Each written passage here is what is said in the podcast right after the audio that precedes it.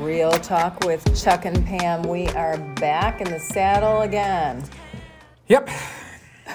That's all you got today? Yep. Well, yeah, that's all I got, and I think that you and I are feeling the same way. I don't want to speak to you for you, but feeling a little burnt out. yeah. I mean, it is that time of year where uh, we are just inundated with movies from the studios. Uh, they want us to remember that uh, that they're films for the end of the year stuff that we have to vote for, and you know, once you're watching three and four movies a, a day, you know, again, it's not digging ditches. It's No. not really hard work, but after a while, it, it does get a little uh, little grating. Right. And, you know, I, I really question my judgment at this time of year, too, because you are watching three, four, five movies in a day. Mm-hmm. And then you're, you know, required, requested by the publicist to make sure you have coverage for that, which I totally Oh, yeah. understand. But that's pressure. And then you've got other movies coming in. Our emails are just loaded.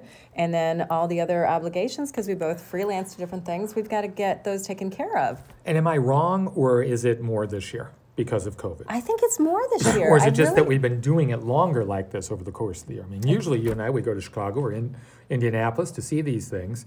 Uh, I don't know, maybe it's just a combination of things that has me at this burnt out state. Maybe it is. And I do feel, we talked about this last week, that we're a little harsh, a little jaded with films, perhaps, that we shouldn't be. And I really am questioning my judgment a little bit with watching a couple films that I didn't like, or maybe I liked a lot but didn't love. And then I watch it a second time, like, where was I when I was watching this? Why did I not love this? Yeah, but, and I'm gonna, I, I, even though I was in that state and still in that state, Right?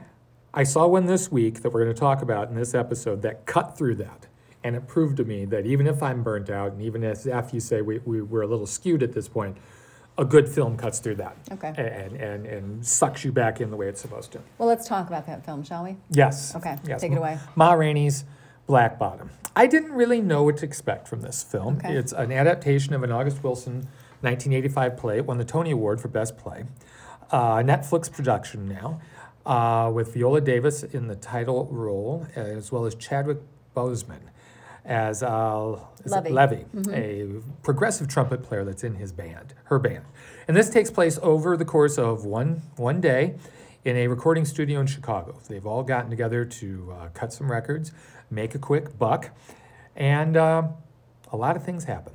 A lot of things happen just through uh, reminiscences of experiences that uh, Levee has had with the three older bandmates that uh, he plays with as well as them dealing with uh, the owners of this recording studio, two middle-aged white men, who the owner, the, the owner of it, not the manager, but the owner of it, I mean, he has no problem taking advantage of these people. And Ma knows this. You know, talking about taking advantage of, of these people, um, one of the things that I noticed from the very beginning is that this is a recording studio, studio that is owned by a wealthy man, and I think the other guy is their manager. Right. mhm. Um, and this, the three guys, the three band members that get there first, they're shoved into this dilapidated basement cellar. I mean, it's you know dirty. It's the it's crumbling. Looks like a dungeon. He's got to hot wire the wires together For to the make, fan? make the fan go. Yeah. Um, are you, do you mean to tell me that everybody who comes into that studio has to go into that space, or is this required just for the black people? I'm sure it's just required for the black people, because remember, they sneak into the back door too. He has them Oh, that's come true. Yeah. through the alley Yeah. to the back door. And, and, and that's part of, and, and their reaction to this is part of what this whole play is about. These three older guys are, are used to this. They know this. And they know this is the way it is. This, they, they accept it. They're not happy about it, but they accept it. Levee, though, he, he doesn't. Right. And that's where we, we have this change. Levee's ahead of his time. He doesn't want to be treated uh, less than equal. He wants to get credit for his music because he has these interesting new arrangements for this, the, their songs. He, he's written his own songs. He wants to be treated as an equal of anyone that he sees. And the older men in the, in the band, you know, they try to pull him back because they realize this is not quite the time yet. And you're just going to get nothing but trouble for that. And of course, he's young, impetuous, he doesn't listen. this movie really moved me and it surprised me. I gasped out loud at Mm-hmm. Oh my gosh, I did too. There was something that happens, if you're not familiar with it, I did not see coming, and it was just a sledgehammer dramatically for underscoring all of the pain that these men and women went through and continue to go through. Right. And sadly, this story is relevant today. Yeah, yeah, it takes place in the 1920s, but yeah. 1927 Chicago, yeah. Mhm. And Ma Rainey, played by Viola Davis, is incredible as this bitter, angry, Mm-hmm. successful, and powerful woman Mhm. who reigns over everyone, no pun intended. Yeah, Um, and woe be to the person who crosses her path and looks at her wrong because you're dead meat. Everyone's at a different point in their lives. The three um, band members that are older and wiser yet have become complacent. Um, and then we've got Levee, who's pushing the envelope. Yeah. And then we've got Ma, who pushed the envelope a long time ago. And now she's just making sure she stays at the top of the hill. and she's tired of pushing the envelope. She is. She she she she's basically had enough of this shit, and she doesn't uh, doesn't suffer fools lightly. No. we see this, and her anger is completely justified. It is, it is, and she's not going to kiss anybody's ass. And I think that's the difference among all the three groups of people we just said. Levee is still kissing people's asses, even though he wants to not do that anymore and he wants to push and push the envelope. The three other guys are like, this is just the way it is, and you know, be happy that you're here. Well, and you know we we've talked a lot about Vi- Viola Davis, and she's incredible. And there is a moment where she yells at the manager, and when you look at her eyes, there's anger there, but there's also this deep sadness. Yeah. And that's what a great actress or actor brings. These little things, these little bitty things that once you put them all together give you an incredible, complete performance. And that's what we get from her. And really, when you look at it, she doesn't come in till the second act of this thing. I mean, the, the, the four other actors, they have more screen time. Yeah. But when she's there, man, she just dominates everything. She does. And and I love her makeup.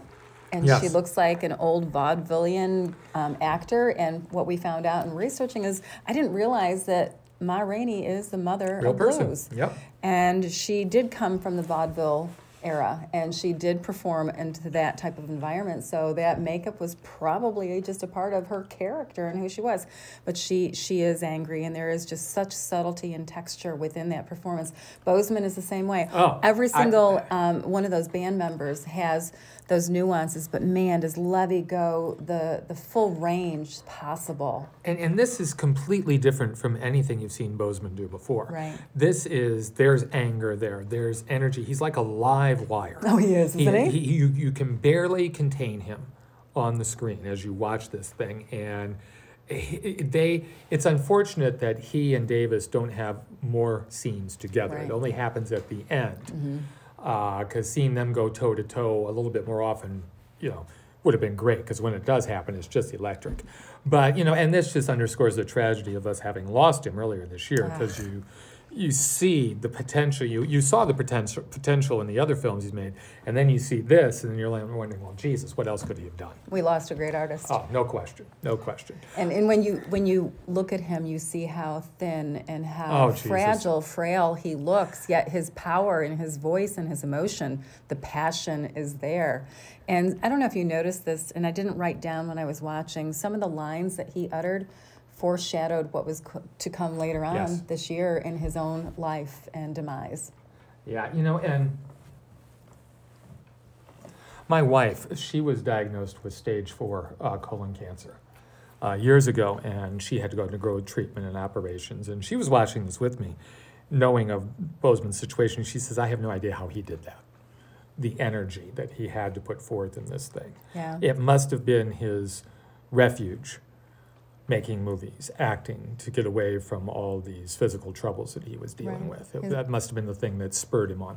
And gave him energy. And probably Purpose. he knew that this was going to be his last performance.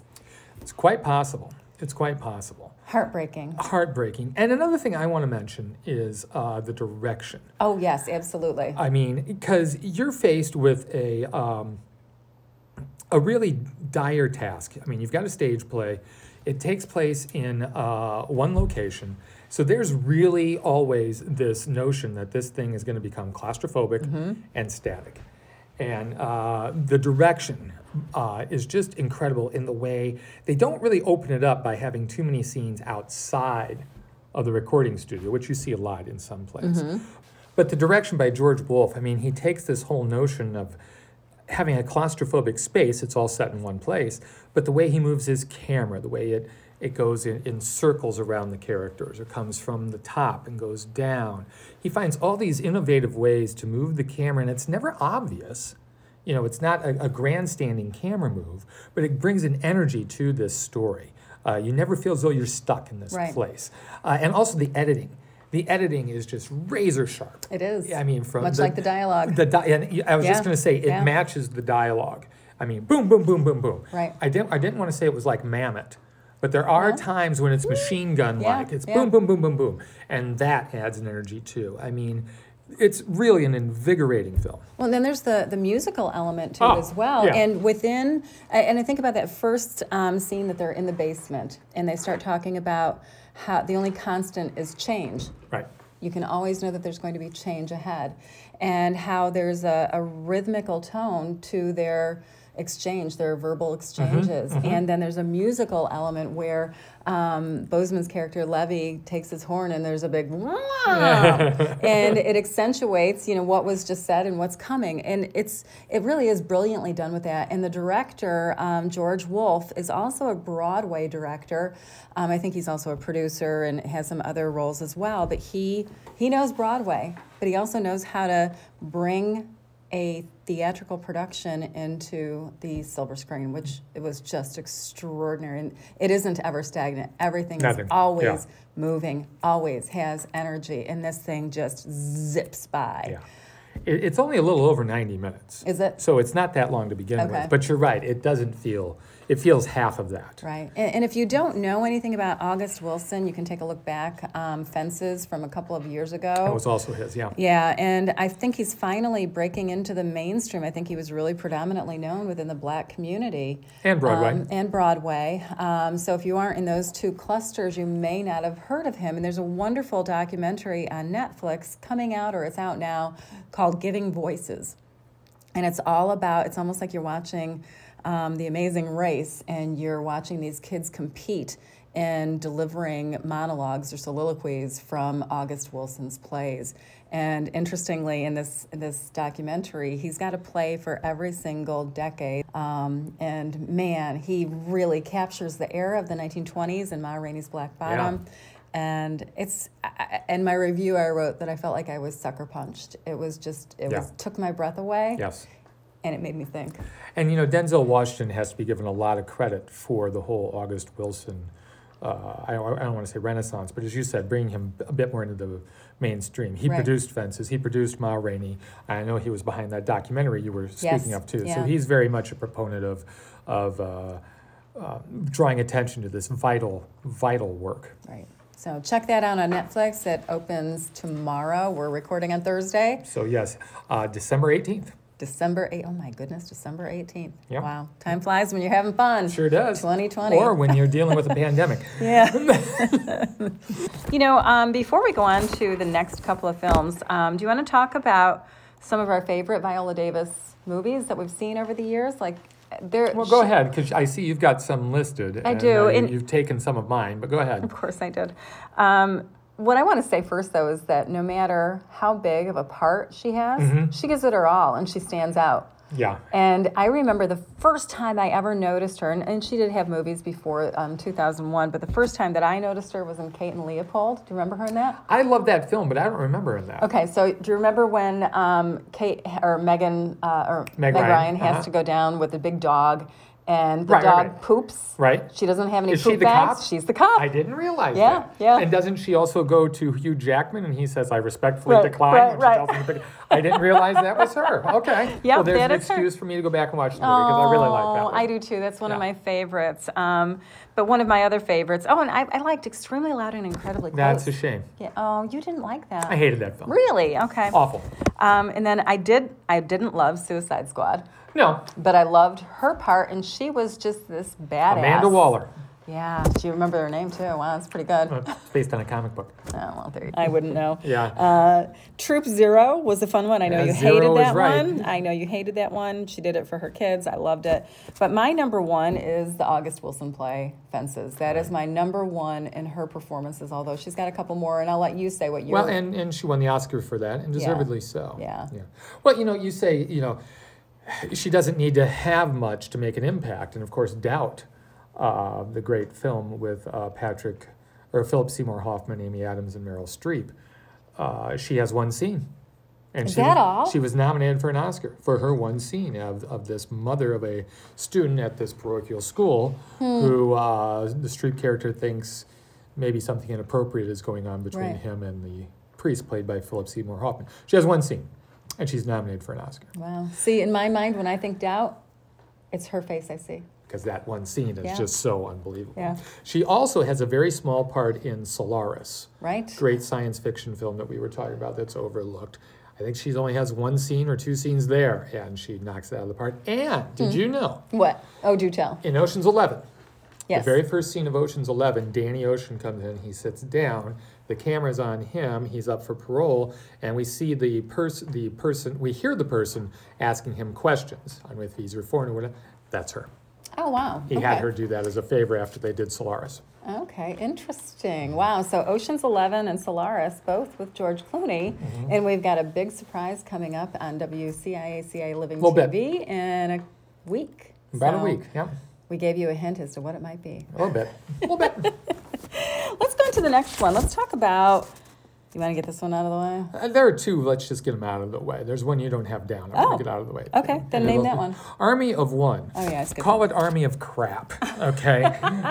Awful exploitation action film. Uh, woman, husband out camping where they shouldn't be. Husband gets killed by rednecks. She goes and she kills all the rednecks. That's it. Skip it. Thank you. You Awful. saved me two hours, just like I saved you two hours last week. Yes. Yeah. T- uh, tit for tat there. Yep, but yeah, awful film. Army of One. All right, let's go to another awful film, Modern Persuasion. Oh, what were they trying to persuade me? To, other than like the movie, to stick with it? Yeah, because I couldn't. I how long did you give it? I gave it a half hour. Okay, we we're up at the same point I was like, yeah, this isn't going to turn. No, not even Lilith from um, uh, Bebe Cheers. New- and- Neuwirth, Yeah, yeah. I And I, I, I like Alicia Witt, who was in the lead. A woman who, what, what were they running? An ad agency? Yeah. Ad agency.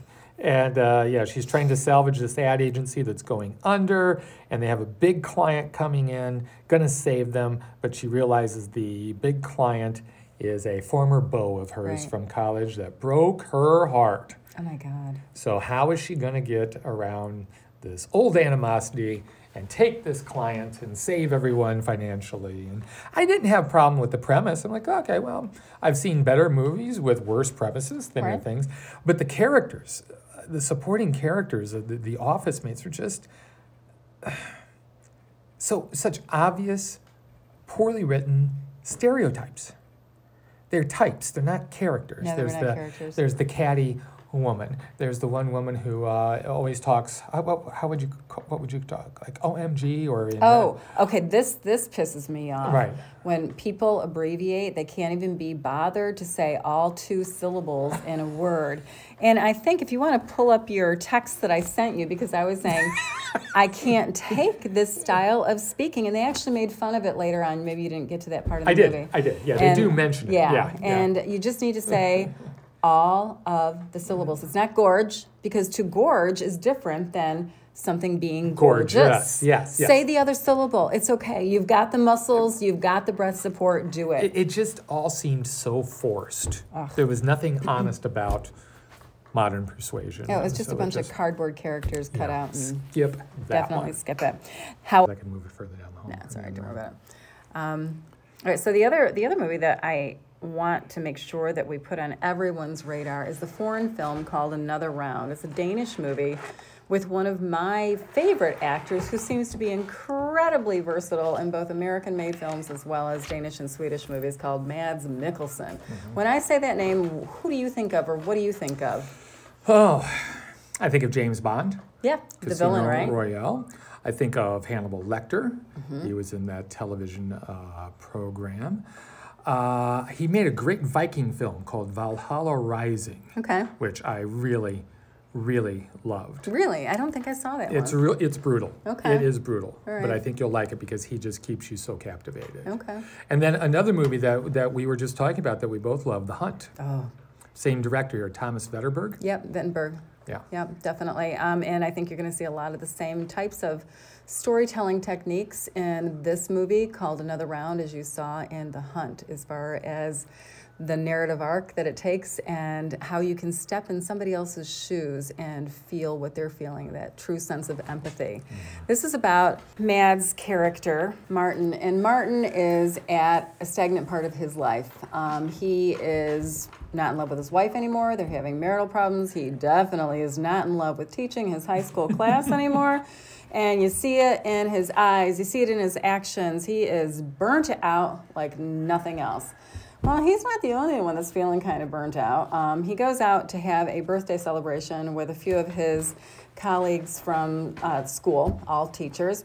And as they're celebrating, Mad says, or his character, Martin says, No, uh, nothing to drink for me, I'm driving home. And they kind of give him a hard time about it. And then they start to discuss this philosopher who says that we are born with 0.05% too little alcohol in our systems.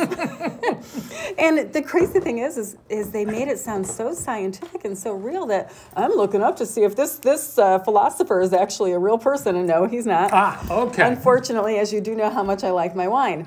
Um, and so, anyway, the, they all decide that, you know what, life sucks right now. We're burnt out. Nothing is good in our lives, you know, or they don't think anything is good in their lives. And so they decide that they're going to drink from 8 a.m. until 8 p.m. every day except the weekends.